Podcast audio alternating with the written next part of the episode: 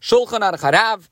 Today we are going to Mitzvah conclude Simin Taf Tzadik Dalid, section 494. We begin now the last and final halacha, halacha Chaf 20. V'nehagim b'mdinas elu, shaloi liis anes v'shaloi loimar tachnun midosh chodesh ad ches boy ad bechlal. It is customary in these regions not to fast and to re- not to recite tachnun from Chodesh Sivan until and including the eighth of the month. In other words, including the day following the festival is celebrated in the diaspora that is referred to as Isru Chag. We should point out that Rosh Chodesh itself, Mikra it's, it's forbidden to fast according to the fundamentals of the law. That's not merely a custom. But um, starting on the second day until the eighth, so the custom is not to fast. But so it comes out that from the first day of Sivan until the eighth day of Sivan, um, we do not fast and we don't recite Tachnun. And the laws kept uh, throughout the month of Nisan are also kept on these days. Okay, what is the reason for this? Because directly after Reish Chodesh, Moshe Moses began to prepare the people to receive the Torah. That year, the year that the Jews got the Torah, Rosh Chodesh Sivan fell out on Monday.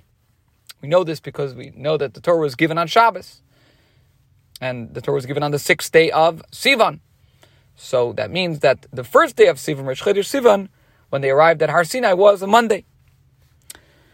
So, even though it doesn't mention here, and doesn't say anything happened, but it does mention that that's the day that the Jews camped, and as we mentioned um, in a different shiur, uh,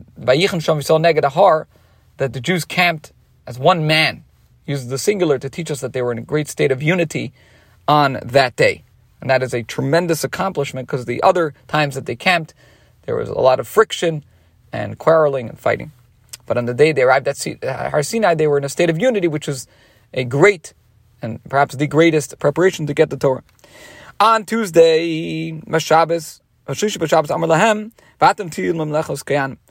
Tuesday, that's the second day of Sivan, Moshe conveyed to them God's words, You shall be a kingdom of priests for me. On Wednesday, Moshe related to them the divine commandment to observe a boundary around Mount Sinai, saying, um, Guard yourselves lest you ascend the mountain. Because, as, as, it explains, the mountain would be holy when the Torah was given, and therefore they had to uh, they could they to stay off the mountain. On Thursday, and this now would be the uh, fourth day of Sivan, Moshe conveyed to them the mitzvah of chastity, sheyivrishu min shesein hayoim umachar, that they should separate from their wives that day and on the following day.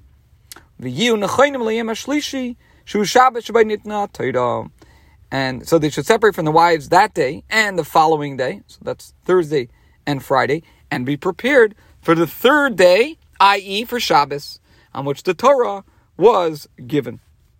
Now, in his Siddur, the Alter Rebbe says that the custom is to refrain from reciting Tachnun, tachnun up to and including the 12th of Sivan. In other words, in this halacha we mentioned that the custom is from Rosh Chodesh until the 8th day, till the day of Isru Chag. Out, um, but in a uh, but in the Siddur, the Rebbe says to not to say Tachnun until including the 12th of Sivan.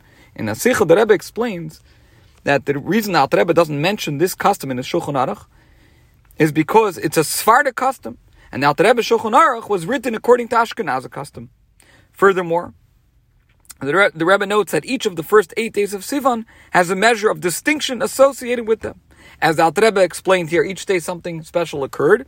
By contrast, those who refrain from reciting Tachnun between the ninth and the twelfth of Sivan do so only because these are days when the Shavuot, the sacrifices could be offered, as we learned in a previous halacha, that there were seven days, Tashlumin including Shavuos, which means there's six days after Shavuos. Um, and uh, so the, the, the, days of Tashlumin end up on the 12th day of Sivan. However, those days are not distinguished in and of themselves. Slik siman taf tzadik dalit. Slik kol hilchos pesach. This includes section 494, and this also is the conclusion of all the laws of Pesach. And this concludes today's shiur.